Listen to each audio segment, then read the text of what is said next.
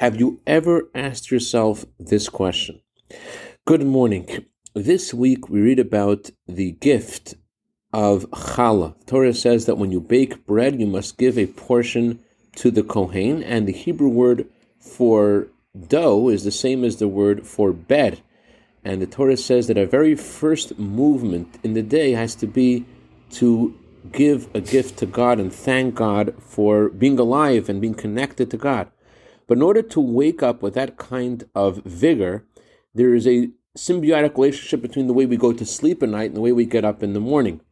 So we need to, before going to sleep, do what's called a cheshbon nefesh, meaning it means to make an accounting of how the day went. And everyone has different ways of making that accounting, and everyone has different yardstick of what they consider a good day and where they can do better in. But there's one question that the previous Rebbe says that we should always ask ourselves before going to sleep, and that's did we ask God to help us to have more love for other people? Every morning we begin our prayers with, I accept upon myself the mitzvah of love my fellow like myself. And then we go on to pray.